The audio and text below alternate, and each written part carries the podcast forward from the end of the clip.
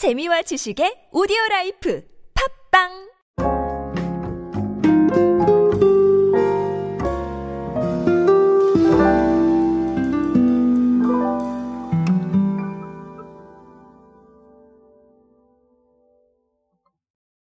환경이 변화하면 여러분들은 어떤 걸 가장 먼저 생각하십니까? 그 환경에 적응하는 게 가장 중요하겠죠. 하지만 그런 환경에 적응하게 만드는 본질적인 지식도 정말 중요합니다. 이런 지식은 정말 지식이 될 수도 있고 아니면 감각이라거나 혹은 트렌드를 읽는 눈이 될 수도 있겠죠.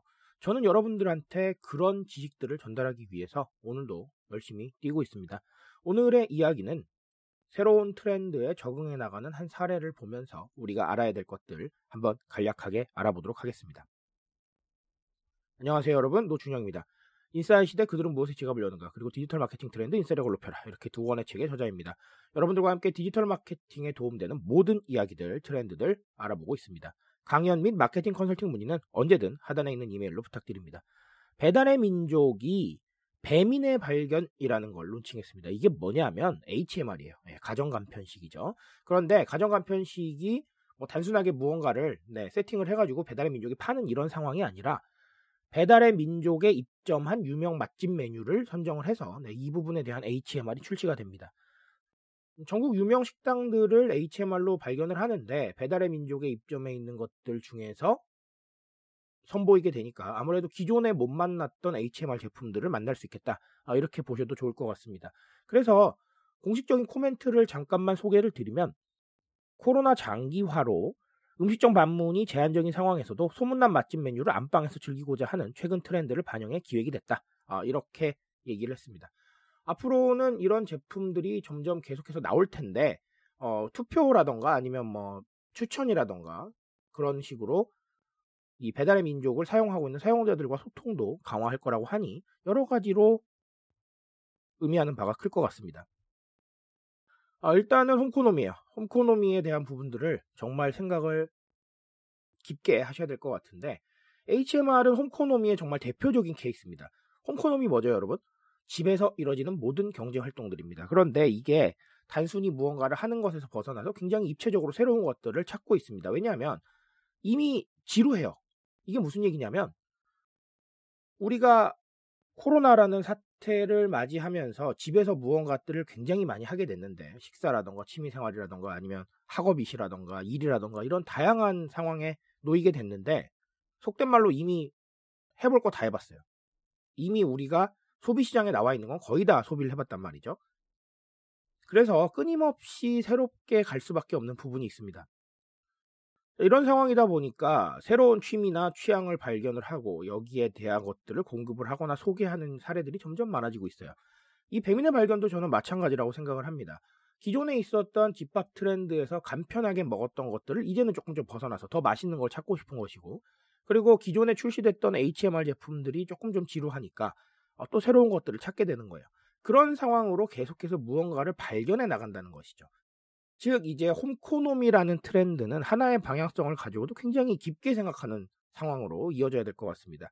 HMR이라고 하면 가정 간편식 간편하게 뭐 먹을 수 있는 거 다 이렇게 생각하지 마시고 좀 더 맛있고 좀 더 질이 좋고 그리고 그렇지만 좀 더 경쟁력 있는 가격에 편하게 제공할 수 있는 방법들 네, 이렇게 조금 더 다양한 측면들을 고려하셔야 될 것 같아요.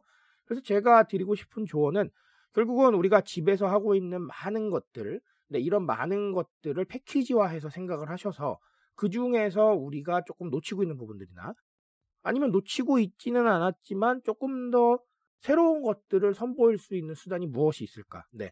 그것들을 내가 만약에 가지고 있다면 지금 빨리 내놓으시고 아니면 지금 빨리 홍보를 해야 되겠죠. 네, 그런 상황들을 좀 고민을 해보셨으면 좋겠습니다.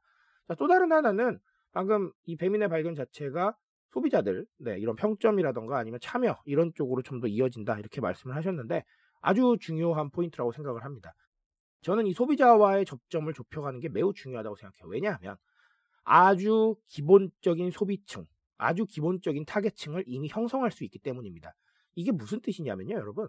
제가 팬슈머 개념 한번 소개해 드렸죠.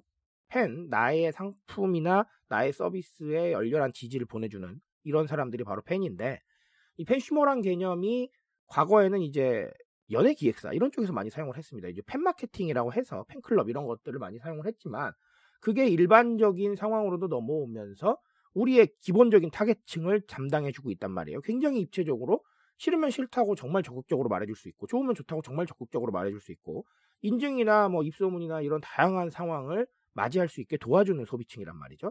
그래서 풀무원도 펜슈머에 신경을 쓰고 있고 삼성도 갤럭시 펜파티 네, 이런 거 계속해서 하고 있는 거예요. 그런 부분은 왜 그러냐면 여러분 내가 정말 좋아하니까 움직일 수 있는 거예요. 그런데 이 배민의 발견도 마찬가지라고 봅니다. 펜의 개념이 조금 다르지만 내가 참여했고 내가 내 신경 썼던 제품들이 내가 신경 썼던 음식들이 출시가 된다잖아요. 그러면 조금 더 먼저 다가갈 수밖에 없다는 겁니다. 이게 바로 기본적 타겟층의 존재다. 이렇게 보셔도 좋을 것 같습니다. 그래서 저는 이런 소통과 뭐 투표 아니면 참여 인증 이런 쪽은 계속해서 이어가시라고 얘기를 하는 게 내가 참여해서 내가 만들었는데 내가 지지 않으면 누가 하겠어요. 그렇죠? 예. 그런 어떤 책임감도 느낄 것이고 자발적인 바이럴의 시발점이 되기 때문에 네, 이런 부분들 정말 신경을 써야 된다라고 말씀을 드리고 싶은 겁니다. 그래서 오늘 배민의 발견의 사례로는 네, 홈코노미 좀 더 입체적으로 좀 더 깊게 들여다보실 필요가 있겠다라는 이야기, HMR 등등 네, 요거 말씀을 드리고 싶고 그리고 또 다른 하나는 소통의 경험을 계속 늘려가라. 소통의 경험을 한 소비자들은 소통에 대한 이슈도 있겠지만 내가 소통했기 때문에 조금 더 책임감 있게 다가갈 수밖에 없다라는 거 이렇게 생각을 해보시면 좋을 것 같습니다. 이렇게 두 가지 정리하셔서 조금 더 좋은 해답들 내려보시기 바라겠습니다. 트렌드에 대한 이야기는 제가 책임집니다. 그 책임감에서 열심히 뛰고 있으니까요. 공감해 주신다면 언제나 뜨거운 지식으로 보답드리겠습니다. 오늘도 인싸 되시고요, 여러분. 감사합니다.